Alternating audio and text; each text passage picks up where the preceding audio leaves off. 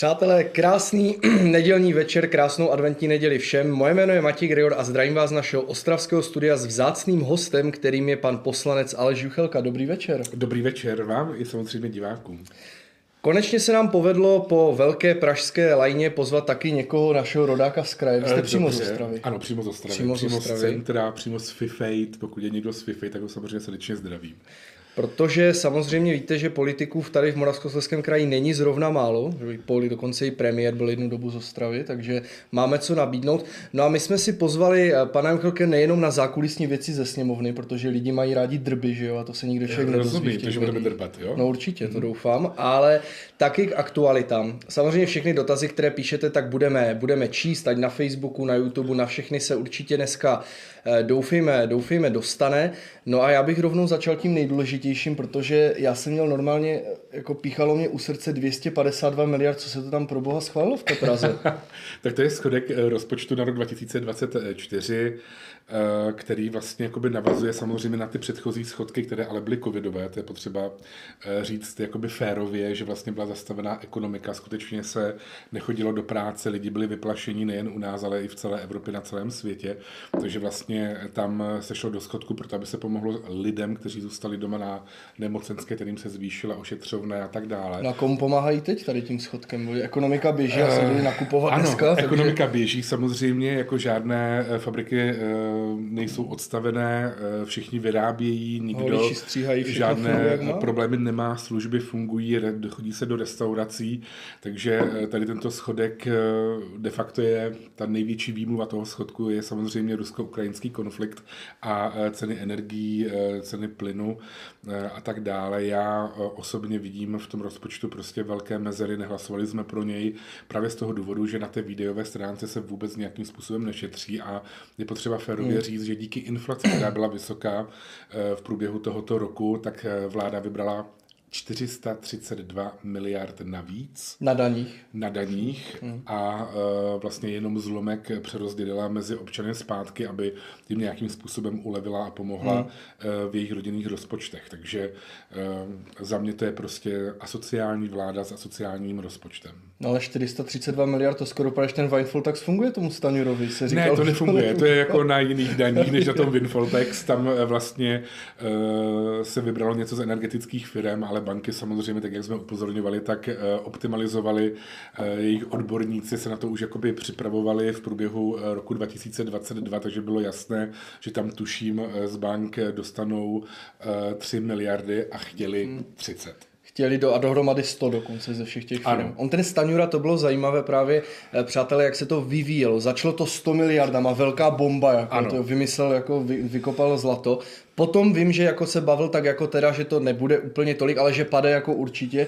No a nakonec tom tuším bylo dohromady 9 až 11 miliard se předpokládá, jestli vůbec teda. To je... Si jenom pamatuju právě takovou historku ze sněmovny, protože když jednala ta jejich pětikoalice v čele u Pirátů, tam byla i Olga Richterová, tak ona samozřejmě, protože žijeme samozřejmě jako v sociálních sítích, v zajetí sociálních sítí, tak vyběhla ven z těch dveří, aby samozřejmě jako byla první, která to oznámí, tak oznámila, že windfall tax nebude jenom za rok 2023, ale i za rok 2022. A pamatuju si, že se pražská burza tenkrát zhoupla o 31 miliard, protože samozřejmě tito aktivističtí politici si vůbec neuvědomují, že když jsou vlastně v poslanecké sněmovně a jsou tak vysoko, tak cokoliv vlastně napíšou a řeknou, tak je pod velkým drobnohledem a na to reagují samozřejmě i finanční trhy. Takže to jako přijde vždycky, ale nakonec se to jakoby nějak vyrovnalo zpátky, že tam byla jenom nějaká minimální jakoby ztráta, asi jakoby pár miliard, nicméně to je absolutně jakoby, říká něco o té vládě, o tom jejich amatérismu, o té pětikoalici jako takové a vlastně i, a to já absolutně nesnáším, o té aktivistické politice, která vlastně nemá ten reálný, praktický, vlastně jako pragmatický základ a ten si myslím, že by měl v té politice, být a měl by samozřejmě navazovat na nějaké ideje, ale pokud tu pragmatiku přebije ta ideologie, tak je to prostě blbě a tady toto byl jenom takový jakoby střípek jako který jsem řekl právě z toho důvodu, jakým způsobem ta vláda a vlastně ti lidé v ní a ti, kteří jsou těmi hlavními v té pěti koalici, jak k tomu přistupuje. No, abych té Richterové skočil bokem, než se dostanu k tomu rozpočtu, tam mám ještě jednu otázku. Ona je taková zmatkařka, jak řídí tu schůzi, že? Protože jako, ona, ta sněmovna sice streamuje furt na PSP.cz, ale ven se dostanou jenom ty důležité jednání, no ale já se občas kouknu teda, když mi neutíká něco zrovna, tak se tak jako ve vlaku, víte, kouknu. Ona je zmatkařka, to je pořád, opakuju hlasování, já se omlouvám, tak ještě přišel pan poslanec.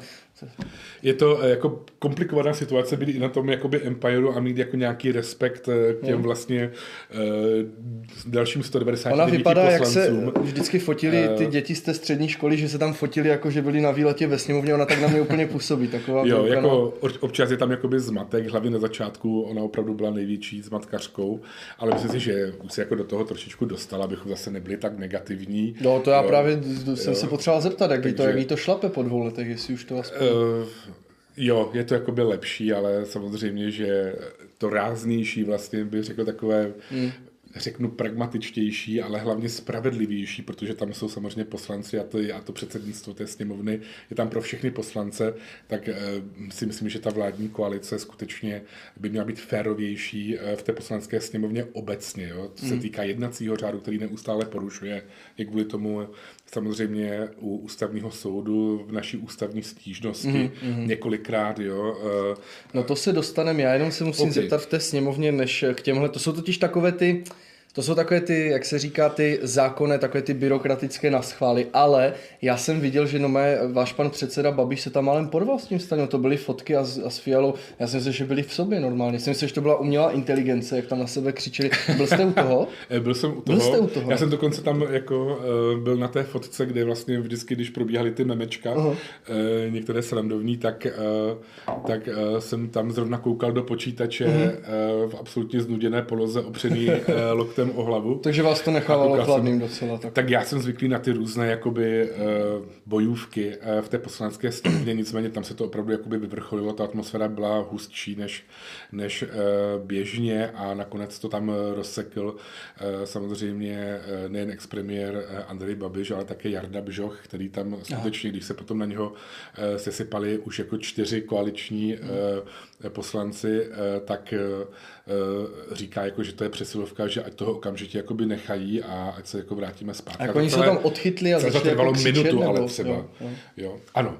Jo, začali na něho křičet a jakoby dorážet, jo, takže vlastně jsme se kolem něho potom postavili jako ten ochranný val a samozřejmě to potom dopadlo jako normálně, tam prostě ty takovéto bojůvky jsou, tady to už bylo malinko jakoby za hranou, protože se ještě něco odehrálo potom v tom zákulisí za plénem té sněmovny. V tom už to ale začíná, Lubomír Volný taky začal jako tak zvolna, až se to vyvrcholilo, já jsem říkal, kde to skončí. Jako že pan minister financí Staňura, že bude agresor, já si myslím, že ne. No uvidíme, no, neříkám ne, pan Staňura, ale ani jeden uvidíme. Z nich skutečně k tomu má strašně daleko. To víte, ten pultík, to tam láká ty poslance evidentně. Jako. Tak myslím si, že nikdo není z poslanců v tuto chvíli, kdo by byli jako Lubomír Volný. Jo? Možná jenom jakoby někdy jsou jako velmi silní někteří poslanci tou řečí, ale určitě se nikdo teď jako nechytil pultíku. Jo? Prozatím máme velmi daleko od jihokorejské sněmovny. No tak to je taky známá firma, no ale dejte tomu ještě tak 2 16-hodinová jednání sněmovny přes noc a někomu tam rupne, dejte na mě, to se měli vypsat kurzy na to.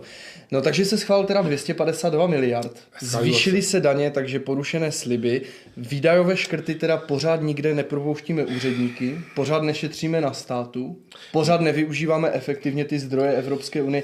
Já vím, že jste jako opoziční koalice, ale to tam jako se s nima nedá bavit, že jo, ve finančním výboru je zastoupení taky i opozice a takhle, to tam nejde žádný kompromis. Nejde. Normálně tak, jak jsme se vždycky scházeli třeba během covidu, opravdu, když jsme byli u vlády s tou opozicí, abychom dali dohromady nějaký jako nějakou společnou pomoc jako občanům a vlastně jsme se snažili s nimi kooperovat, jo, v těch stavech legislativní nouze a tak dále, tak v tuto chvíli to vůbec prostě jako tam žádný kontakt, žádná diskuze není. Vždycky se snaží jenom tu diskuzi nahodit tak, aby měli jako fíkový list, jakože my jsme se jako spolu sešli. Jo. Takže já už to postupně taky odmítám, protože odmítám to, abychom se v pondělí sešli třeba s panem ministrem, v úterý, aby on dal na vládu zákon, který už měl dávno napsaný a chtěl o něm diskutovat v pondělí.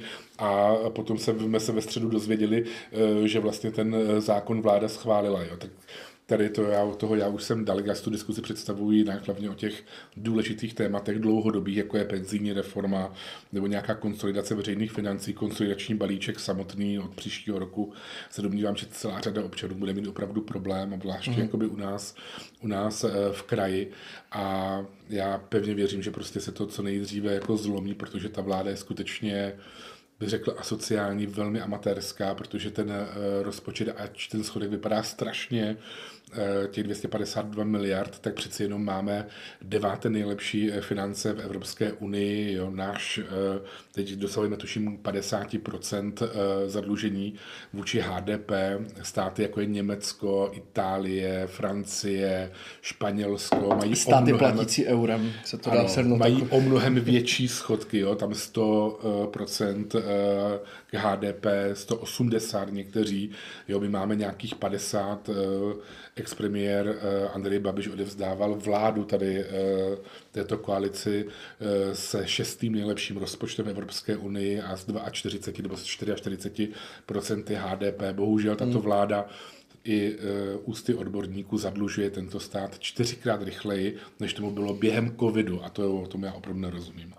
My jsme ale mimo jiné zadlužení k HDP máme dlouhodobě dobré, protože jednak neplatíme tím eurem a jednak ty hyperinflace se nám vyhýbaly, ale teď se zveřejnil, určitě jste to viděl, růst HDP a růst ekonomiky od roku 2019 do teď, a tam jsme jako jediná evropská ekonomika unijní klesli o necelé 2% body. No a naši sousedi, severní tady, 30 kilometrů bychom to měli, tak o 10% vzrostli. Bohužel, já jsem jakoby, já jsem ekonom vystudovaný, takže mě spíš jakoby trápí číslo, kdy Světová banka a vlastně OECD teď zveřejnilo, kolik každý stát v OECD a v Evropské unii vyrobí jako jeden člověk nějakou roční hodnotu za svou práci. Máme nějakých 49 $900 a dostáváme z toho ale 67% jakoby ohodnocení k té hodnotě. A to je nejméně ze všech zemí OECD, kdy se přijdeme na nějakých $33,000 ročně jakoby platově a nad námi jsou úplně všichni, my jsme v žebříčku úplně poslední, a tím, že máme nejnižší mzdy vlastně tím pádem máme samozřejmě nejnižší odvody, co se týká třeba průběžného důchodového systému, sociálních věcí a tak dále, a s tím se potom už vlastně jako domino, tak se tím kácí vlastně všechny další, bych řekl, veřejné rozpočty. Takže za mě tady tento parametr opravdu byl pro mě jakoby šokující, když to vyšlo někdy před 14 dny. No, myslím si, že kdyby Fiala jel nakupovat do Německa pan premiér 5 let zpátky, tak by tu Nutellu levněji nekoupil teda. Určitě by ji nekoupil ani jakoby s menším obsahem. Jo? Takže tam prostě skutečně, a ví to všichni už 20 let, jo? Když řešíme dvojí kvalitu potravin. To je téma, to je tradiční téma. Volební, jo? Takže já samozřejmě nerozumím, proč tady toto udělal, když my mu říkáme už přes rok, že tady třeba v Moravskoslezském kraji, říkal jsem to několikrát na mikrofon, na výboru pro sociální politiku, všude možně v rozhovorech, prostě, že tady se jezdí nakupovat do Bědronky za polské hranice, že tam si člověk rovnou i natankuje, protože jsou tam levnější pohonné hmoty a ušetří prostě tisíce korun měsíčně, pokud tam jede třeba 2x za měsíc.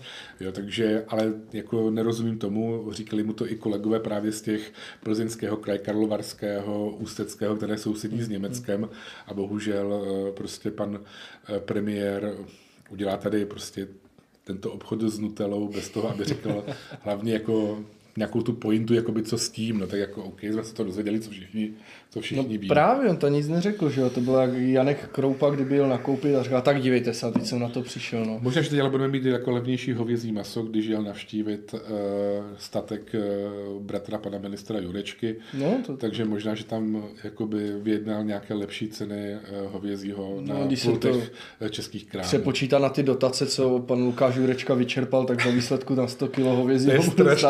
Strašně vtipné, protože ty dotace samozřejmě jako nárokové, že na hektar a na kus dobytka a tak dále, ale vždycky v tom samozřejmě jedou oni jako ty dotace a to bere a tak. Oni měli nějakou edukaci, ne, jak mají dělat ekologicky udržitelné farmy nebo něco, no ale já jsem si říkal, to by bylo vtipné, protože on říkal, nejsem ve střetu zájmu, Protože nebyl jsem v rozhodovacím orgánu, ale já jsem si říkal, kdyby takhle bratr třeba Andreje Babiše nebo někoho jiného, nebo Lubomíra Zaorálka, kohokoliv vezmeme z ex-ministru, tak myslíte, že by to taky přešli takhle? To je to největší pokrytectví těch lidí, kteří neustále mají tu anti-Babiš rétoriku v tom, že oni na něco poukazují prostě na Andreje Babiše a potom sami vidíme, že tady toto dělají. Jo. Najednou je tady prostě bratr pana ministra Jurečky, který vlastně dělá úplně prostě to stejné jako všechny zemědělské podniky v republice samozřejmě. Bere dotace na hektar, bere dotace na kus dobytka a tak dále, takže já nevím, no mě jenom spíš jako baví ta retorika toho pověstného dvojího metru Patrika Nachera, kdy vlastně někdo je ten jakoby hodný, například jako máme teď ty hodné komunisty a potom máme jako samozřejmě ty zlé bývalé komunisty.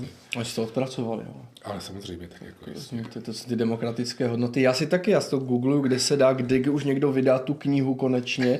Rozumíte, morální kompas jako morální kompas českého demokratického politického tábora a konečně mi to vysvětlí, já tomu taky nerozumím. Drtivé většině je vždycky ti, kteří mají plnou pusu těch morálních hodnot, demokracie, těch principů, tak to potom ty činy jsou někdy jakoby úplně jinde. Jo. Mě to teď strašně moc bavilo, když pan Gruntorád a pan Bok drželi hladovku před úřadem vlády, kde když prostě řekli, že buď odstoupí pan ministr Jurečka, nebo ať prostě oni zruší své usnesení, kde se tato vláda přihlásila k hodnotám Charty 77, tak samozřejmě během jedné sekundy vzala za své ta demokratická hodnota, kde oni to usnesení zrušili, že se přihlašují k těm hodnotám Charty 77, jenom proto, aby mohli udržet v křesle pana ministra Jurečku. Takže za mě prostě mají plnou pusu demokracie, hodnot a tak dále, ale já vidím skoro na každodenní bázi, jakým způsobem oni to prostě porušují a ta sněmovna je, tam mohl říct x příkladů. Já myslím, že tyhle rány, jako je ta charta a jako byla ta hladovka, to té vládě zasazuje mnohem větší rány, než může na oko vypadat, protože ono se to mediálně moc nemluví samozřejmě.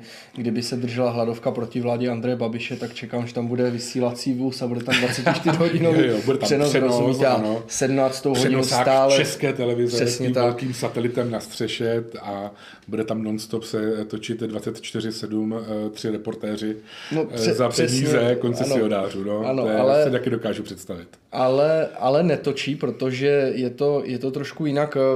Důvěra vlády 22%, to už matematicky ukazuje, že už ti voliči vlády jí ne, že jenom nedůvěřují. Oni jsou i dokonce proti té vládě, vyslovují se jako extrémně nedůvěřiví občané, 78%. Přesto ale ty průzkumy, když se na to podíváme, ne jednotlivé strany, ale v těch koalicích, ve kterých plánují jít, stejně je to pořád taková uhraná remíza. Nemáte z toho trošku obavu? Ne, já z toho jakoby obavu nemám. Tak my uděláme vždycky maximum k tomu, abychom volby vyhráli. Teď nás čekají důležité volby do Evropského parlamentu. Ty si myslím, že jsou skutečně klíčové v tom příštím roce, poněvadž já mám pocit, že se prostě musí transformovat Evropská unie jako taková, že se musíme vrátit zpátky k základům toho, na čem vznikla ještě tenkrát jako EHS, Evropské hospodářské společenství, to znamená volný pohyb lidí, kapitálu, zboží, služeb. A tady na tomto základě bychom měli prostě budovat samozřejmě tu Evropskou unii, ale bohužel nám to odskočilo nějakým aktivistickým projektům typu, a to jsou dva ty hlavní, o kterých já mám prostě jakoby obavu do budoucna z Evropy jako takové, protože už nebude konkurenceschopná a tak to je migrace. Tady opravdu vidím na každodenní bázi v novinách, jakým způsobem prostě obzvláště teď po konfliktu teroristického Hamásu vůči Izraeli, tak jakým způsobem jsme si opravdu vzali do Evropské unie část jakoby nebezpečí, které tady jsou. Nerozumím 500,000 propalestinské demonstraci v Londýně, Berlíně, v Paříži a tak dále. A co tohle ještě financuje dokonce Evropská unie? Strojnásobila podporu Palestině finančně. Opravdu tomu nerozumím tomu. Se vypráví různé příhody, jak Evropská unie tam prostě nalila spoustu peněz, dotací a tak dále právě jenom na to území pásma Gazy. A myslím si, že tam z těch peněz, které se tam nalily v průběhu těch x let, tak by tam prostě podle mě měli mít metro, nadzemní, podzemní, x nemocnic, škol, infrastrukturu jak blázen. A tady vidíme asi pravděpodobně, kde ty peníze skončily, že ano? Protože drtivá většina těch šéfů Hamásu jsou miliardáři. Nedaří se jim špatně, taky jsem to viděl, nedaří se jim vůbec špatně. A ta Evropská unie prostě vypadá jako strašně hloupě tady v tom. No a to druhé samozřejmě, tak to vidíme opravdu jako v tom zeleném údělu. Tady vidíme, jakým způsobem si podkopává to díky Německu, které prostě opravdu se zachovalo příšerně před těmi několika lety vůči celé Evropě tím, že si zrušilo jaderné elektrárny, že je vyplo, tím pádem i tepelné elektrárny. Samozřejmě, protože to není ekologicky čisté, proto, aby teď v tuto chvíli od října do května zapínala uhelné elektrárny napříč celým Německem, v Porýní Vestfálsku, v Neustadtu, teď jsem viděl někde dál, jako v x městech. A samozřejmě všichni jezdíme krásně těmi elektroauty, vypadá to jakoby skvěle, ale ten výfuk máme právě tady v těch uhelných elektrárnách. Úplně prostě jako hloupost nad hloupost, firmy odcházejí pryč, vidíme, že levnější energie mají ve Spojených státech, spousta fabrik se stěhuje prostě tam, těch globálních, tak já doufám, že prostě po volbách do Evropského parlamentu vezme Evropská unie částečně zpátečku a opravdu už nebudeme podporovat hrstku aktivistických politiků, kteří mají určovat, jak to dále v Evropě bude. Myslím si, že skutečně nás čeká velký náraz do zdi, a to ne kvůli schodkům jednotlivých národních rozpočtů, ale kvůli tomu, jakým způsobem se nám snaží ta Evropská unie, nebo jak se nás snaží vychovávat, co máme prostě jíst, v čem máme jezdit, jak se máme ke komu chovat, co máme říkat, co je špatné říkat, jo, co naopak, koho máme podporovat. Opravdu jako si myslím, že už tady toto stačilo. No, já myslím, že kdyby Evropská unie, ono samozřejmě ty preference Nizozemská a tak dále to vidět, kdyby se ti euroskeptičtí voliči zvedli, tak by mohlo čekat v Bruselu na Ursulu von der Leyen velmi nepříjemné složení Evropského parlamentu. Uvidíme. Přátelé, naším hostem je dneska Aleš Juchelka, poslanec za hnutí ANO, kterému můžete psát svoje dotazy. Budeme samozřejmě rádi, když budete dnešní stream sdílet a ptát se na cokoliv vás zamane. Nebo máte nějakou zakázanou otázku, na něco se ptát nesmí? Popřemýšlím nad tím a samozřejmě, když ona jakoby tady padne, tak já do vás kopnu pod stolem, jo, abyste mi jako nedával. Tak, tady vám píše Miss Panda, Aleš Juchelka je podle mě jeden z nejslušnějších českých politiků, hodný a laskavý člověk, i kdysi v Meduze byl fajn a velmi vtipný, více takových. Děkuji moc. Tak. Potom se tady také vzpomínají lidi, píšou tady... Další miliardy se v schodku magicky přesunuly na příští rok do schodku. To už udělal ten Stanjura jednou, to je pravda, že on vždycky ten rozpočet namíchá tak, aby to potom přesunul na ten další rok. Tuším, že i vy jste se někde k tomu na Facebooku tam jsou vyjadřoval. Vlastně fondy, tam vlastně fungují fondy, jako třeba například Státní fond dopravní infrastruktury, kde bylo skryto 18 miliard v tuto chvíli, takže ten schodek není 252, ale 270 ve skutečnosti, které se řešilo takzvanou přepůjčkou. To znamená, že prostě vláda si půjčila peníze od Evropské investiční banky, které poté půjčila Státnímu fondu dopravní infrastruktury, tomu se říká prý přepůjčka, i když jsem to nikde nenašel, že by něco takového existovalo, a tím pádem oni si jenom opticky snížili ten schodek rozpočtu z 270 na 252, protože oni to vlastně nedluží. Jo, to je jako kdybych já si půjčil 5 000 korun, vám půjčil 2 000, ale já bych vlastně dlužil 3 000 a vy 2, ale já ve skutečnosti dlužím 5.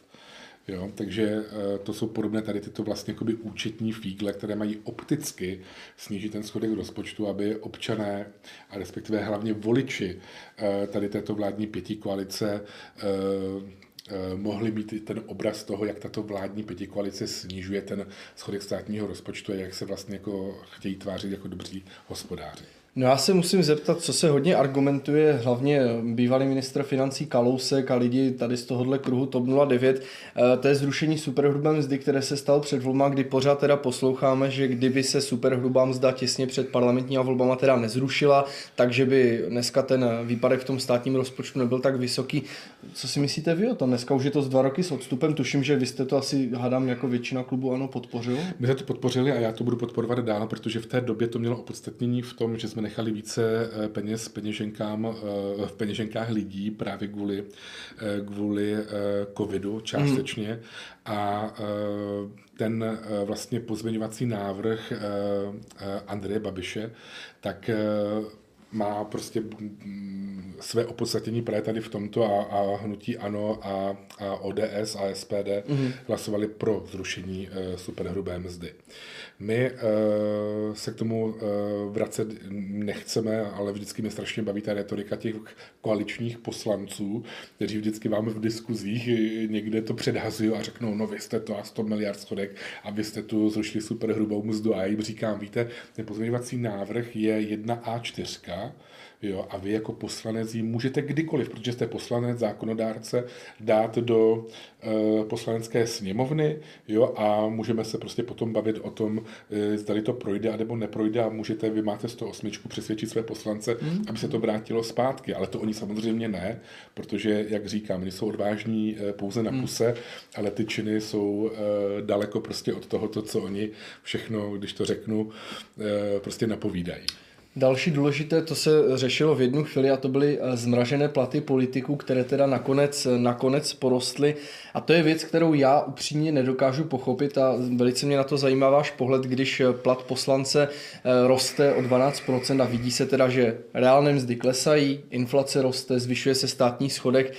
Není napříč sněmovnou opravdu vůle, a nechci to zahánět do extrému, jako lidi říkají politici, ať to dělají zadarmo, ale třeba, že by řekli tak a teď si na ty 2 roky o 30% snižujeme základní mzdu. Neřešili si nějak tohle, to bylo tak shodlo 200 poslanců, to bylo takové pěkné gesto lidem a navíc sama vláda kritizovala tehdy, že rostou platy politiků a počítala, kolik má Babiš, kolik má ministr. Jak se k tomu staví ti politici? My skutečně chceme dýchat s těmi občany. Jo? To jsme zažili během covidu, kdy jsme si vlastně zmrazili platy ústavních činitelů. Ano. A de facto jsme je nechtěli ani rozmražovat v průběhu tady té energetické krize, která vlastně byla hned navazovala na tu covidovou. To tehdy kritizoval Miroslav Kalousek, že to je hloupost, že platy mají vzrůst, že se to nemá mrazit. Ano, že to vlastně má odmrazit. Ano, přesně tak. To si pamatuju. A vlastně pořád jakoby na tom trváme, máme v poslanecké sněmovně vlastně novelu, která by tady toto mohla jakoby nadále zmrazit, ale bohužel jsme tam jakoby v menšině. A to by znamenalo, že se zmrazí na tu hodnotu před tím současným růstem, nebo by se zmrazili teď potom meziročním zvýšení? Teď by se zmrazili právě na tu hodnotu teď, v tuto chvíli, prostě, která tam je. Nicméně já si myslím, že nikdo nebude mít jako nic proti tomu, když porostou platy v celé České republice. Jo? Na to jsou prostě statistiky, když se bude dařit a bude ekonomický růst, aby rostly třeba i politikům a soudcům, a tomu veřejnému sektoru. Nicméně tady toto je občas, jakoby, protože to bylo zmraženo právě díky hnutí ANO, tuším 2 roky během toho covidu a nejednou to prostě vyrostlo nahoru skokově. 15%. Protože se to vlastně odmrazilo. Jo, takže my to máme pořád ve sněmovně, ale bohužel se k tomu asi nedostaneme v tomto volebním období. Takže myslíte, že s tím už se nehne? Já si myslím, že se s tím už nehne. Že to by prostě musela být velká vůle některých koaličních poslanců, kteří by chtěli alespoň symbolicky dýchat s těmi občany a s jejich peněženkami, ale bohužel my to opravdu vidíme jenom na tom, že lidi mají jako ty věci vydržet a tak dále. Já jsem vždycky se strašně jakoby směju například právě u seniorů. Jo. To je úplně klasický příklad toho, jakým způsobem funguje ta retorika u některých poslanců, ale v průběhu jakoby x let. Když máme ekonomický růst a chceme přidat třeba jako seniorům v rámci nějaké řádné valorizace něco navíc, jo, tak se vždycky říká, ne, my přidat jakoby jim nemůžeme, protože musíme šetřit na ty horší časy. A když přijdou ty horší časy a je tam velká inflace, tak seniori to samozřejmě odnesli díky mimořádným valorizacím a jejich jakoby zrušení nebo retroaktivitě, nebo tomu, že změnili retroaktivně zákon, protože zase říkají ti stejní poslanci, no teď se ekonomice nedaří, takže nemůžeme vlastně jako těm seniorům jakoby pomoci. A za ty seniory si můžeme dát kteroukoliv jako skupinu lidí, jo. Rodiče s dětma, nemůže růst rodičák, protože musíme šetřit na ty budoucí horší časy. A když ty horší časy přijdou, tak no, my nemůžeme vlastně jakoby jim pomoci, protože jsou ty horší časy a nemůžeme prohlubovat ani opticky ten schodek státního rozpočtu. Takže Škoda slov někdy. Já to odlečím takovým sympatickým dotazem, kdy vás zdraví Vítěz Štefana, píše: Zdravím vás, jak slyším, pane Michalku, i hned si vzpomenu na mladá léta na pořad Halo, tady Meduza, Kurňa, to byly časy. To byly časy, do 98 až 2010, 12 let v kuse jsme to vlastně s Richardem moderovali naživo každý týden, škole jak blázen, úplně jako skvělé období, ale člověk se musí posouvat samozřejmě dál. Nechybí vám to někdy? Hele, moc mi to jakoby nechybí, protože já samozřejmě znám všechny ty své kolegy, kteří jako moderujou v televizích, na jiných televizích než na té české televizi, a skutečně já jsem si řekl, jo, a tím to jako nějakým způsobem jako neříkám nic proti těm svým kolegům, že prostě nechci být, já nevím, v 45 letech, v 50 letech ten díblík, který jako dělá tu zábavu. Já se třeba užiju tady dneska s vámi a u jiných takovýchto interaktivních pořadů, to mě strašně jakoby moc baví a naplňuje, ale už určitě bych nechtěl jako dělat jako žádnou takovou jakoby show, kde jo, v 63 letech vlastně budu pořád dělat jakoby tu zábavu, tak to už jako pro mě osobně to není, já už mám nějaké jiné cíle. Bylo to náročnější, ta práce, každodenní točení a takhle, než třeba ten současný pracovní náplň poslance, nebo teď se nadřete ještě více?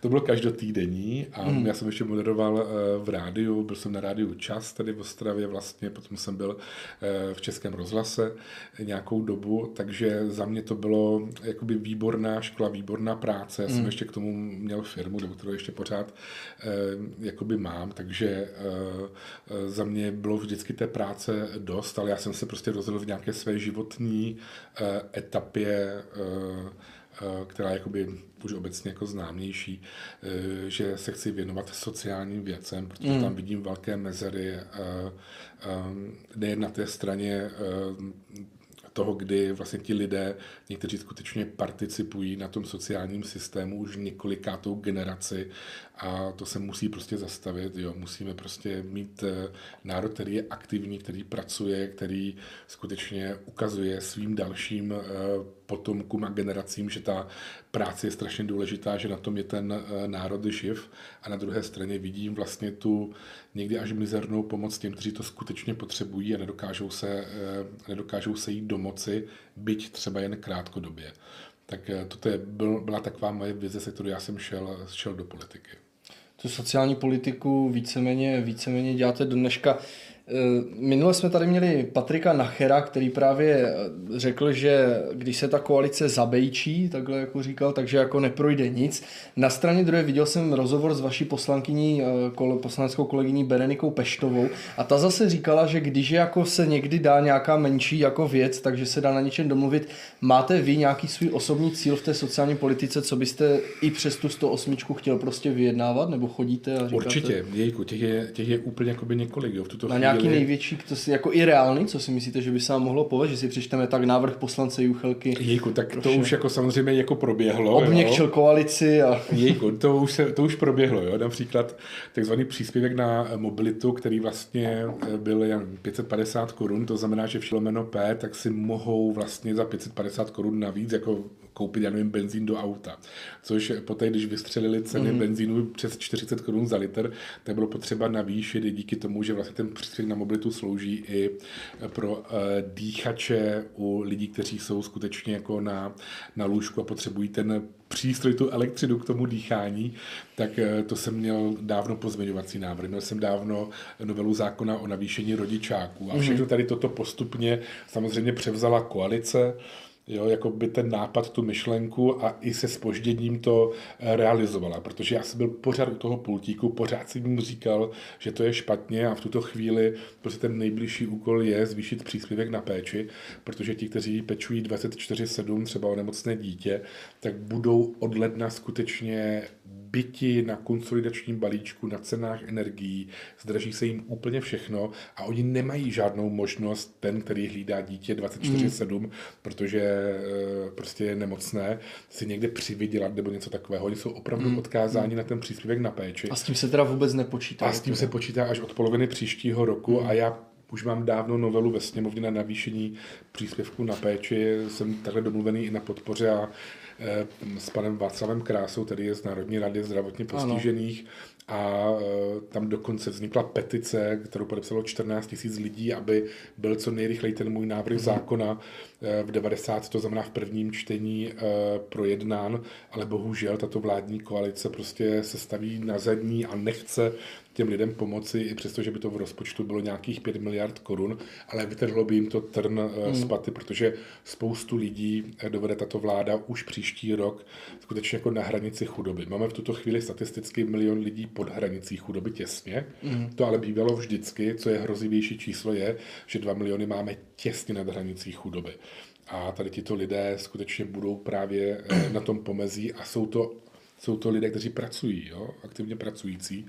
A tak uvidíme, jako co ten konsolidační balíček příští rok s tím udělá. Nicméně opravdu jako největší ostudou nás politiků je, že když máte aktivního pracujícího, že si musí prostě dojít na třeba příspěvek na bydlení, jo, což se mnohdy děje i třeba u úředníků. A se pan Fiala říká, že to vůbec ostuda není, že se nikdo nemá za to stydět, že máte přijít na ten... Když pracujete, jo, a pracujete normálně 8 hodin denně, tak byste si měl vydělat na své náklady životní.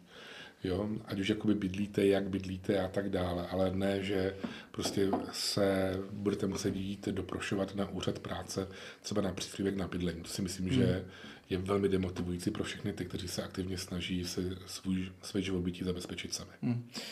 Když jednáte na příštími poslaneckými kluby, asi je zbytečné jmenovat ale konkrétní poslance, ale alespoň podle těch klubů, ať si uděláme představu, z vládní pětikoalice s kým je nejlepší řeč? Z té pětikoalice? Jejku, to já bych... nepočítáme, já se jenom 4, ale... Jako obecně, jo, protože já nechci tady jmenovat jednotlivé lidi, abych jim samozřejmě nedal francouzský polibek smrti.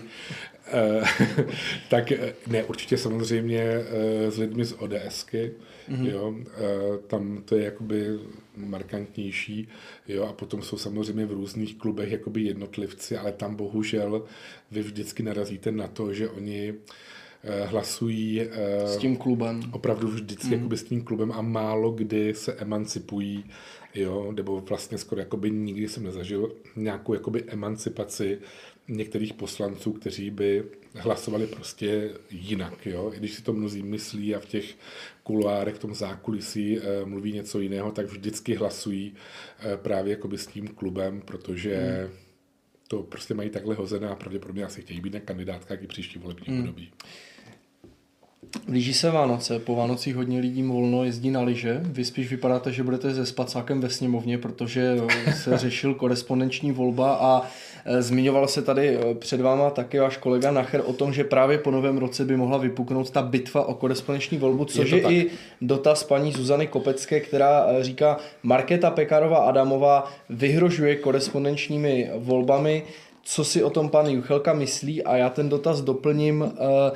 Jak jste v tomhle optimista nebo pesimista? Jsem zásadně proti korespondenční volbě. Jakoby obecně, protože vidíme v těch okolních zemích, kde byla, že buď byla zrušena v nějaké části, to bylo, myslím, tuším v Rakousku, anebo že... No, se opakovaly volby. Tak. Ano, anebo že prostě to dělá opravdu jakoby mezi občany velké nesváry, vlastně jakoby zlo, že to rozpolcuje společnost, protože u nás, ať už vyhraje volby kdokoliv, tak ty volby jsou u nás v České republice nezpochybnitelné.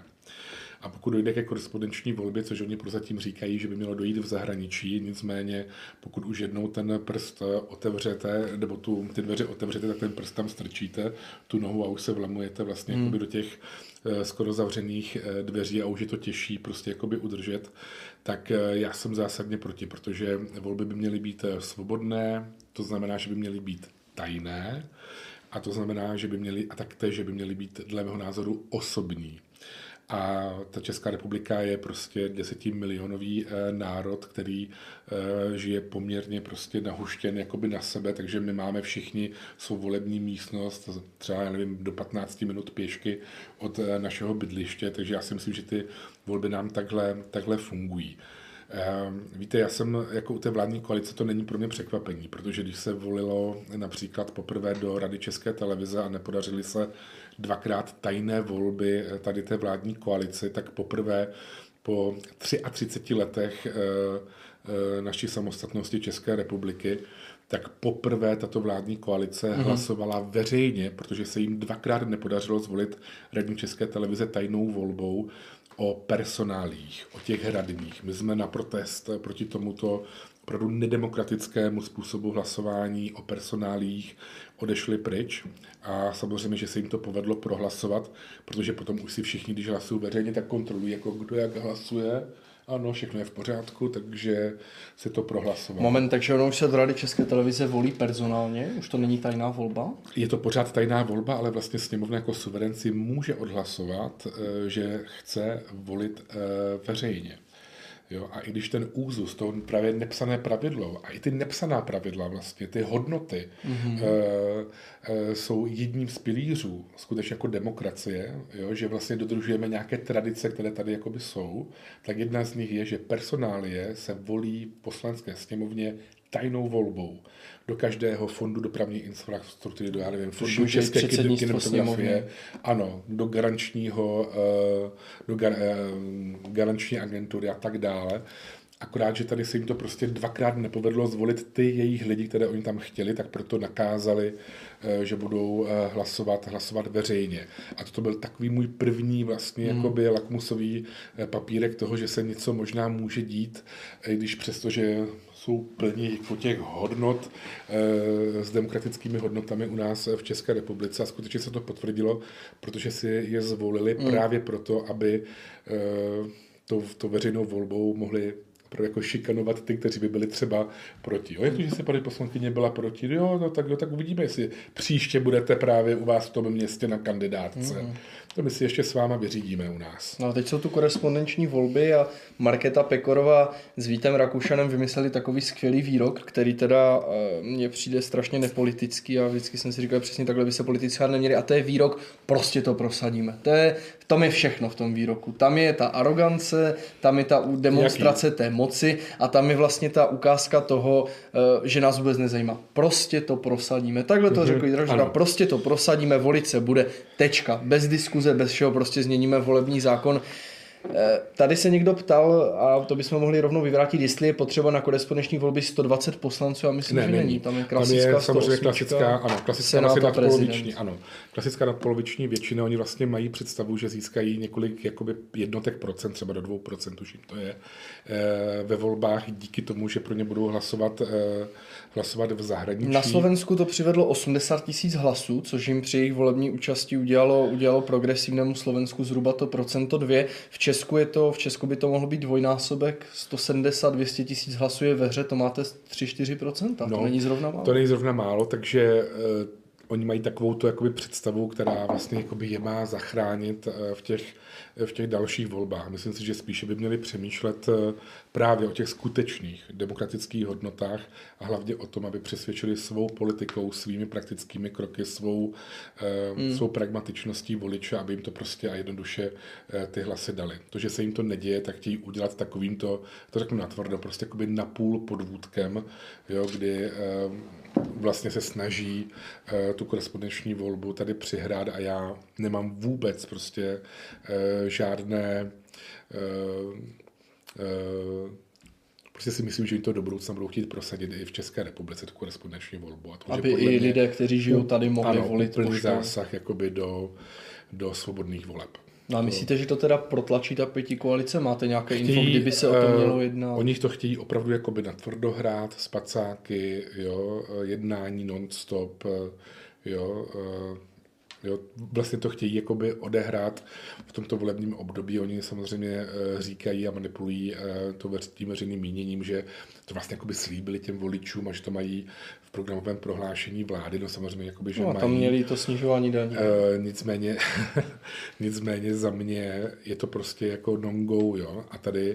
A tady toto je skutečný útok na jeden jakoby z principů demokracie, a to jsou svobodné volby. Jo, já jsem o tom bytostně přesvědčen, že pokud se tady toto prosadí, takže to bude za chvilku v České republice a že skutečně se potom už bude moci dát vlastně, nebo už bude málo kdo věřit jakoby skutečně jakoby volbám, protože já to můžu ovlivnit v rámci svých rodinných vztahů a tak dále. Takhle to zůstává jenom mezi námi, já nemusím nikomu prozrazovat, koho jsem volil nebo koho jsem nevolil a tak to je. Takhle no můžete, ale stejně v té plentě nakonec hodíte to, co chcete vy.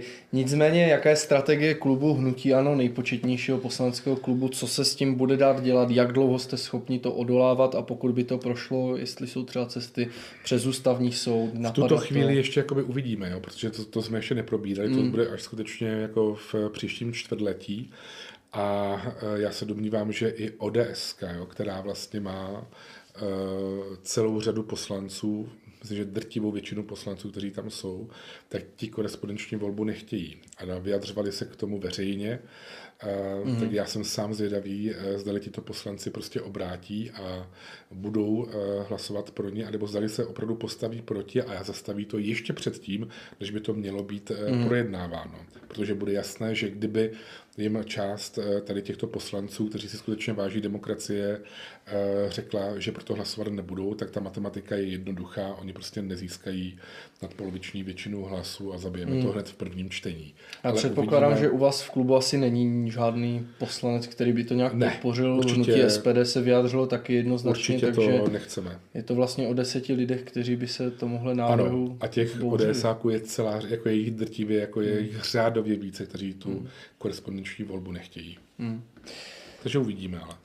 Máme tady Pánko Plešatý Janko nám posílá 50 Kč, děkujeme. Kdyby dostali darmožroutu z pětikoalice ve sněmovně do držky, my řadoví občané bychom to nejen uvítali, ale taky bychom měli na chvíli radost. No buďme rádi, že to tak není. Já jsem viděl nějaký parlament, kde už tam jeli, ale Michal Drevňák hned následuje. Pane Juchelka, co si myslíte o de facto podvodu, který předvedla současná pětikolka před minulými volbami? Kdo podvádí jednou, podvádí pořád, o lžích, které říkají ani nemluvě. To asi naráží, Michal, na zásah ústavního soudu Pavla Rychetského, kdy se změnily pravidla o koalicích. Jako opravdu mě to jako šokovalo, že vlastně pan Rychetský, který byl šéfem ústavního soudu, tak změnil tento zákon vlastně i proti sobě, protože pro něj hlasoval, tuším, když byl senátor, tak hlasoval pro ten volební zákon ten a potom si ho nakonec změnil jako... Dokonce se uváděl jako spoluautor, protože byl právník. Že chtěl samozřejmě, když mu to nevyšlo, pomoci jakoby více té vládní koalici a pro mě pan Rychetský bohužel prostě už napořád spolitizoval ústavní soud. Já už tady budu pořád jakoby obezřetný k tomu, co oni budou vlastně na polité politiky dělat. Ztratil jste v důvěru nějakou? Dá se, můžete to tak říct? To asi ne, ale otřásla mou důvěrou, protože pokud se ústavní soud... Ano, takhle jsem to myslel, předtím jste neměl pochyby. Předtím jsem pochyby neměl, jo, říkal jsem si prostě, že skutečně, i když spousta ústavních soudců má nějaké politické pozadí, tak se skutečně bude snažit rozhodovat prostě ve prospěch občanů České republiky a bude se snažit tu demokracii spíše posilovat, než ji oslabovat. Ale tady toto rozhodnutí prostě Pavla Rychetského tu demokracii bohužel oslabilo a vidíme to i v tuto chvíli, protože například u těch koalic a u toho spojování, tak ve sněmovně vidíme, že se oni nespojili v ty jednotlivé kluby jako Spolu a PirSTAN, ale že se jakoby rozdělili. A jenom abych vysvětlil jako všem, kteří se na nás dívají, tak když máte 5 klubů, tak máte 5 předsedů klubů, 5 sekretariátů, 5 aut, které oni využívají a hlavně 5 přednostních práv. Plus přednostní práva mají předsedové těch jednotlivých stran, plus mají všichni ministři a plus mají všichni místopředsedové a předsedkyně sněmovny. A protože oni vlastně úplně omezili demokraticky tu opozici například u předsednictva sněmovny, že mají 5 místopředsedů sněmovny z vládní koalice a pouze 2 z opozice. Tak, a jenom z jedné opoziční strany. Ano, jenom z jedné opoziční strany, tak vlastně my máme minimum přednostních práv, které můžeme napočítat. To znamená, že hnutí ANO má 4, ale od nich mají třeba, nevím, 26, když jsem to počítal. Jo, včetně jakoby ministrů a tak dále, protože se jakoby rozdrobili zase zpátky na ty své politické kluby a největší prostě, opravdu jako to si člověk klepe na hlavu, je, že to mají i 4 Piráti, kteří mají svůj poslanecký klub, svůj sekretariát a tak dále, ale bohužel tam jde právě o ty prebendy, o ty peníze, ale hlavně samozřejmě taktéž o tu politiku, o to přednostní právo. A když dostali Piráti kanceláře, tak mimo jiné díko, 4 kancly, to vůbec nevím. Zavrátníci u bufetu někde tady 4. Jako to tam ne, ale jako nevím, ještě jsem jakoby na ně nenarazil na těch chodbách. No je tak málo, že jo, to je z těch 200 ano. poslanců, to je každá... No tak jich není moc málo, každá 50 jsou jakoby 4, ale mají celou řadu prostě poradců, asistentů.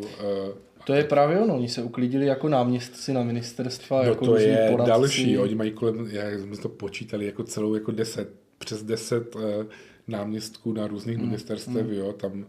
že máme, já nevím, na MPSV, je tam paní López, já doteďka nevím, co ona tam dělá za agendu, nebyla v životě na výboru pro sociální politiku, nebo jsem tam viděl jenom teď, jako jednou v obecenstvu, jo, tak pan Kolářík, to je ten z ministerstva vnitra, který tam měl ten sexuální problém s Milenkou a manželkou a jejím manželem, a tak dále, jo. Tady bychom mohli, jo, ti Piráti jsou opravdu jako věc, fakt jako sranda parta, jo, protože teď zase čelí sexuálnímu obtěžování jeden Pirát z Ministerstva pro místní rozvoj.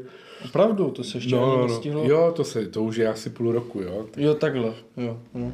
Jo, tak uvidíme, jak to jakoby celé dopadne, že jo. Pan Michálek v roce 2019 nebo 2020 čelil bossingu a šikaně v řadách jakoby těch pirátských právě asistentů a poradců, tak to je prostě takové jako, to je ta hodnotová politika, která potom jakoby funguje v praxi, jo. Hodnotová politika, to je velké téma i České televize. Vy jste předseda výboru pro mediální záležitosti, což je teda, jak jsme se dozvěděli, přejmenovaný volební výbor, aby si to lidi nepletli s volbama. Ano. A Česká televize má nové vedení, má Jana Součka, ředitele brněnské České televize. Dovolila se nedávno i rada, takže má nové radní a mě zajímá, jestli vy právě jste teď jako napjatý z toho, jestli Česká televize konečně otočí tím kormidlem. Můžeme se těšit na pozitivní změny, protože Česká televize byla trošku takovým terčem kritiky mnoha lidí a...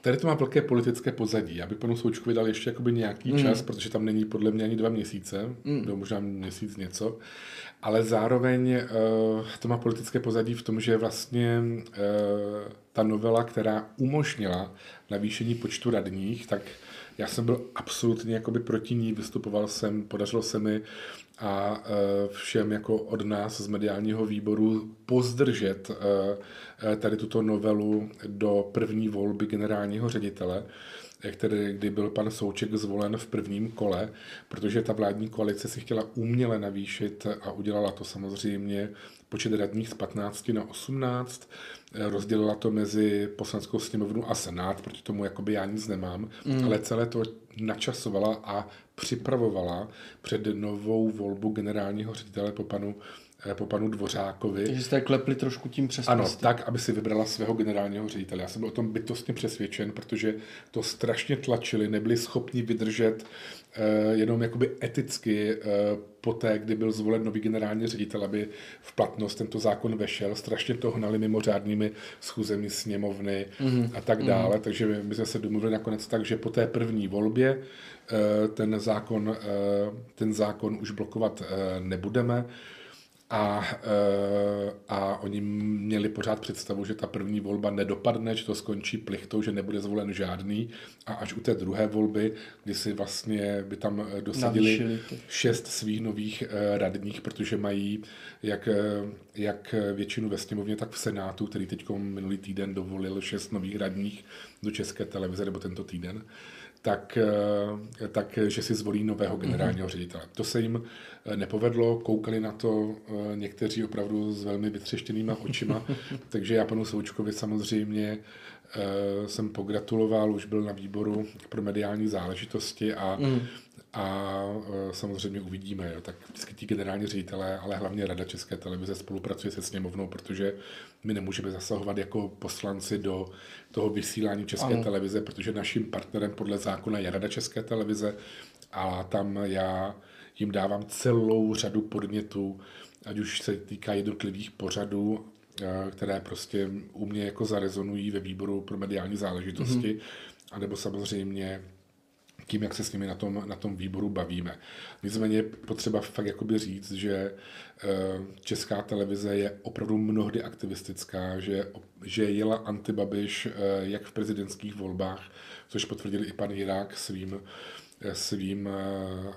svou studií ohledně průběhu těch prezidentských voleb, tak samozřejmě v parlamentních volbách. A my prostě tady tento aktivistický přístup některých redaktorů skutečně vadí. Oni porušují etický kodex, hlavně co se týká chování na sociálních sítích, který tam je taky, jo, kde vlastně oni říkají, ale my můžeme mít své vlastní jakoby názory a v tom vysílání to není vidět. No není to pravda. Samozřejmě, jo. Pokud má být někdo, kdo tam skutečně pracuje a je tváří té televize a určuje tu dramaturgii těch pořadů, tak si myslím, že by nikdo neměl znát jeho politický názor a měl by si dávat sakrámentský pozor na to, aby ho nikdo neznal, poněvadž on je tím arbitrem vyváženosti, protože si veřejnoprávní médium platíme všichni. Tak kdyby to aspoň bylo na těch sítích, tak já jsem v tomhle trošku svobodomyslnější. Já jako jsem tolerantnější koncesionář, mě by upřímně nevadilo, co si někdo píše na Twitter, ale mě vadí, že to slyším v tom vysílání, kdy opravdu... Já taky. A musím toho pana Železného zmínit. Já se omlouvám, já si prostě nemůžu pomoct, ale to není jediný, jo. Ale já mám fakt jako strach o ty opoziční politiky. Já se děsím dne, kdy on skočí na někoho a fakt tam jako někoho normálně napadne. On je tak frustrovaný z těch opozičních poslanců a nebudu jmenovat, ale... Já jsem dal jakoby 2 stížnosti a 2 podněty, jako na jedna reportáž reportérů ČT ohledně Lidic. To bylo skutečně... Ale počkejte, já jenom jo. Tím, že jsem se bavil nejenom s váma, ale i s dalšími poslanci, když jsme měli nějakou zajímavou akci, nějakou uctění památky, tohle. A přišlo téma na Českou televizi, když se ještě dozvíte, co dělají v zákulisí ti redaktoři, jako oni jsou jako opravdu útoční a jako drzí. To je přece jako strašné, že si to máme dělat. No. A vy jste podal podněty, teda říkáte. No podněty je. No na Reportéry ČT, kdy se natočila opravdu skandální reportáž ohledně Lidic a jedné paní, prostě, která byla poslední vlastně přeživším dítětem, tak dehonestační kampaň právě vůči nejen jí, ale hlavně její mamince. Tak to se mi nelíbilo, ale stejně to přikryla jak Rada České televize, tak pan generální ředitel Dvořák, tak etický panel a tak dále. A já jsem tam poprvé pocítil prostě tu velkou bezmoc těch politiků, některých jako zasahovat do toho vysílání, nicméně to dělám pořád a dál. Nemusím jako zasahovat v tom, že co mají vysílat nebo ne, ale upozorňovat na ty přešlapy, které tam jsou. A to je jedna prostě jako z mých takových jakoby vizí v rámci toho výboru, prostě na to opravdu ty radní upozorňovat a psát jim, protože nemůže být žádný redaktor veřejnoprávního média, který prostě kvůli svým vlastním zájmům bude vysílat v České televizi prostě věci, které že tu Českou televizi vlastně nebo Český rozhlas využije ke svým vlastním zájmům. Jo? Klidně, ať jsou kritičtí, ať jsou to, ale hlavně, ať jsou féroví. O nic jiného nejde. O férovost v tom vysílání. Tady si někdo ptá, pane Juchelko, co je pravdy na tom, že ČT je dotovaná i z Evropské unie údajně za prosazování její politiky? Děkuju za odpověď. No, já jenom... To si myslím, že ne. A Česká televize je součástí nějaké evropské... Tam je vlastně je sdružení ve Švýcarsku evropských veřejnoprávních médií, to se jmenuje EBU. A je to, vlastně jsou tam jak Český rozhlas, tak Česká televize, ale to je vlastně platforma všech veřejnoprávních médií, které navzájem jakoby komunikují a tak dále. Takže tam... peníze z Bruselu do Evropské... Ne, to si myslím, že tam nejde. To financování těch veřejnoprávních médií bude opravdu, myslím si, že i v příštím roce tématem v Poslanecké sněmovně. Tady je trošku kritičtější dotaz, no, ale jdem na tělo. Proč ANO podpořilo z ODS zákon, který podporuje na celý rok 2024 bezplatné zdravotnictví pro Ukrajince? Víte vůbec, kolik miliard by to mohlo stát daňové poplatníky? My tady máme zhruba, říká se, 500 000 uprchlíků, z toho jich polovina zhruba pracuje, ti ostatní jsou skutečně buď starší lidé nebo maminky s dětma a ti přispívají něco jakoby do rozpočtu. Nicméně to, co se týká tady tohoto, tak skutečně i teďkom Ukrajina 6, tak vlastně každým tím zákonem my zpřísňujeme podmínky právě těm Ukrajincům, kteří tady v tuto chvíli v rámci jakoby konfliktu jsou. A možná, že se do budoucna dostaneme právě i na to zdravotní pojištění. Já vím samozřejmě, že celá řada asi jakoby i Ukrajinců na to hřeší a nechává si tady spravovat, já nevím, od zubů přes různé prostě operace a tak dále. Nicméně prostě tak to teď v tuto chvíli je a musí někdo, aby prostě tady nešířili třeba, já nevím, nebo u nich, aby prostě mohli být zdraví, tak jim tu péči aspoň trošičku jako zabezpečit. Nicméně uvidíme, jak to bude dál, jako když jich podle mě tady bude pracovat jakoby čím dál tím více, nebo už se budou prostě stěhovat zpátky na Ukrajinu. Uvidíme, jak ten konflikt bude dlouhý, ale já jsem naopak jako strašně jakoby hrdý na to, že dokážeme ještě takhle jakoby pomoct i těm svým sousedům. U nás ji skončilo nejvíce a jako důkaz vlastně jakoby toho, že je dobrá migrace z těch kulturně spřízněných států a regionů, takže to tady skutečně jakoby funguje. A tak to jak ve školství má to celou řadu problémů, jo? Tak samozřejmě i v těch pracovně právních vztazích. Takže uvidíme, no. Do budoucna, ale určitě se to prostě postupně se ta pomoc zpřísňuje od humanitární dávky přes solidární příspěvek na ubytování a přes jakoby další věci. Já ještě k té České televizi, my bychom vlastně jsme vyjmenovali dost problémů, co nám trošku jako vadí, co se nám nelíbí, redaktoři a vyváženost a tak, no ale přesto bychom měli platit místo 135 korun více peněz a dokonce platit i za některá zařízení. Vědělo se o tom předem, nebo to přišlo jako blesk čistého nebe? Protože rok zpátky ještě ministr Baxa říkal, že se v tomhle období poplatky určitě zvyšovat nebudou. No a po roce tady máme prakticky hotový zákon s takovýma podrobnostmi. Přišlo to jako blesk z čistého nebe, jako skutečně. Jo, já jsem se několikrát dohádal s panem ministrem Baxou na plénu Poslanecké sněmovny na mikrofon, když připravovali takzvanou tuto velkou novelu zákona o České televizi, že budou přizváni i opoziční poslanci, aby k tomu mohli jakoby něco říct. Vůbec se tak nestalo a najednou pan minister Baxa vystoupil na velké tiskové konferenci, kde říkal, že se navyšují koncesionářské poplatky díky tady této novele zákona, že ji budou platit všichni ti, kteří mají mobilní telefony a různé další tablety a počítače a tak dále, že to budou platit i právnické osoby, jo, že to není moc, protože zaměstnavatel, který má nad 1000 zaměstnanců, tak bude platit pouze 250 000 ročně jako koncesionářský poplatek, tak se všichni jakoby zhrozili, víceméně se zhrozili hlavně soukromí provozovatelé a byl jsem na tiskové konferenci právě televize Nova, televize Prima, soukromých rádií a tak dále, kteří strašně brojí proti tady této novele. No a pardon, to oni mají platit jenom tak za ty zaměstnance, nebo pak ten zaměstnanec? To je podle zákona. Ne? Ne, podle zákona prostě se bude platit podle počtu zaměstnanců, je tam sazba. Do 5 zaměstnanců je to zadarmo, potom je to od 5 do 50 sazba a tak dále. A takže abych si to trošku ujasnil, maximum na 1000 měl zaměstnanců, jako je třeba Škodovka, ta bude platit 250 000 ročně, aniž by měla kdykoliv puštěnou televizi kdekoliv. Takže nemusím mít ani jednu televizi, můžu mít firmu, která šije boty, ale podle zákona to budete platit, jo? Takže já jsem absolutně proti, to je úplně jako, to je opravdu jako mimozní věc, zvláště ve 21. století, kde já když jsem se nechával dělat studii, jak se platí veřejnoprávní média po celé Evropě, tak už 8 států přistoupilo na to, že se bude platit veřejnoprávní média ze státního rozpočtu. K tomu já se přikláním taky. Těch modelů je několik, akorát, že my se bohužel nemůžeme přiblížit ani jednomu z těch, které mají třeba ve Švédsku nebo v Itálii. Ve Švédsku se například platí z daňového přiznání nějaké promile, akorát, že tam prostě daně platí úplně všichni, i starobní důchodci ze starobních důchodů platí daně ve Švédsku, což u nás jakoby není.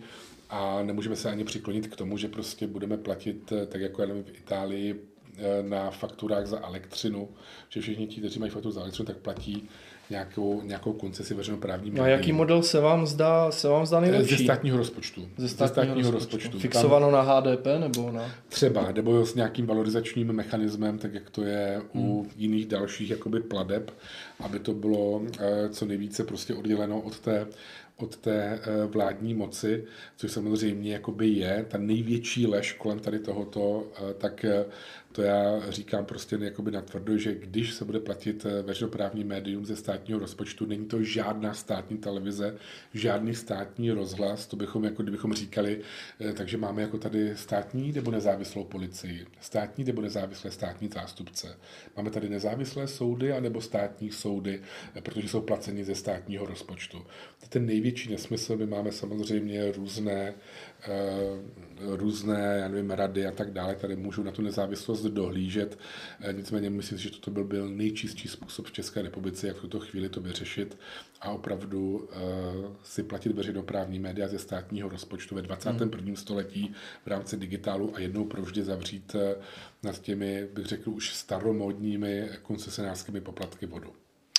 Já si trošku říkám, že Česká televize, jestli jako vůbec za co platit, já jsem zastánce toho, že by to mělo být úplně dobrovolné, odfixované od státu, protože já jsem velký sportovní fanoušek a upřímně já jsem za 10 let přišel na České televizi o Ligu mistrů, přišel jsem o Českou extraligu. Já jsem přišel o Wimbledon a vy jste přišel o Wimbledon a... Já nemyslím si, že jestli Česká televize chce být úspěšnou televizí, tak je správný postoj na minutu fotbalu, jako minuta šachu. Přijde mi, že trošku i ta atraktivita té televize klesá. Vemte si 10 let zpátky byl seriál Vyprávě, pak jste si pustil finále Ligy mistrů. Dneska je to už takové, teče celé Česko. Já jsem dělal celou sérii jakoby seminářů, protože ten postup o tom, jakým způsobem se budou platit veřejnoprávní média, by měl být následující. My bychom si měli definovat poplatníka. To znamená, kdo to skutečně je. Jestli to je ten, který to otevře jako na tabletu, nebo jenom si to otevře doma na té jakoby televizní obrazovce. Já to neotevřu, mně přijde druhý den faktura od Baxi, já si dávám velký pozor. Potom bychom si měli bavit o tom, co ta veřejnoprávní služba ve 21. století znamená. Jo, pokud tady máme celou řadu díky digitalizaci médií, která vytváří opravdu obsah přes rybáře, hudební obsah, po tanečníky, sportovní kanály, dětské kanály a tak dále. Zdali skutečně veřejnoprávní službou je mít v televizi, to je jako módní říkat, Stardance. Protože to dokáže nám, nebo detektivky, který vlastně jako se můžeme najít na Netflixu, mraky detektivek, které jsou super, kvalitnější než to, co natáčí mnohdy prostě české produkce. A to je jakoby nějak nehaním, to prostě jakoby říkám, že na to jsou větší budžety, větší rozpočty, více času a to se na tom díle vždycky odrazí. No a potom se samozřejmě na konci bavit, jakým způsobem se to bude financovat, protože otázkou veřejnoprávní služby je, za mě skutečně jako ČT24, zpravodajství, publicistika, to všechno by tvorba, určitě ano, to tam všechno mohly být, ale třeba jestli to má být prostě, já nevím, soutěžní pořady, nebo Stardance, nebo natáčení detektivek, tak to je prostě otázkou právě k té diskuzi. Ale to neproběhlo, ale to tam rovnou prostě naprali jako ta vládní koalice bez tady této diskuze. Já jsem měl na to třeba 3 semináře. Ona je taky otázka, jestli kdybychom seškrtali v České televizi ten obsah, na kterém bychom se shodli, že už je třeba jako nepotřebný, nepatří do té veřejné služby, jestli by byl vůbec důvod nějaké poplatky zvyšovat, protože samozřejmě ono to není úplně zadarmo, to, co ta Česká televize produkuje a dělá.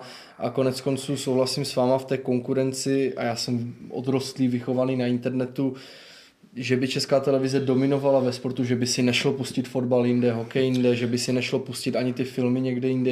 Je to právě otázka té věci. No a mimo jiné řada umělců taky říká, že a to samozřejmě jenom spekulace, nemáme to podložené, že ono se taky jako ani to, jak se potom točí ty dokumentární historické filmy, že ani tam se vždycky nehraje fair, že i tam je to hodně o těch kontaktech, že i tam je to hodně o tom, jaké má člověk konexe. Je to pro ně jakoby business, akorát, že prostě je placen koncesionářskými poplatky. A to mě mrzí, že platíme a nerozhodujeme. Tak jako. Dovedu si představit nějaký účet koncesionáře. Tak máte prostě zlé komunisty a hodné bývalé komunisty, tak máte ty zlé tvůrce, tvůrce, například herce a režiséry a tak dále. A potom máte samozřejmě ty hodné, jo, kteří vlastně jako mají otevřené dveře v té české televizi. Já bych mohl samozřejmě personálně jmenovat od všech těch různých skupin, jo, akorát to prostě tady samozřejmě jakoby dělat nechci. Jo. To ať si každý sám sáhne do svědomí, jakým způsobem jedná s lidmi a s tvůrci a s herci. Nezažil jsem tu dobu, ale strašně mi to připomíná.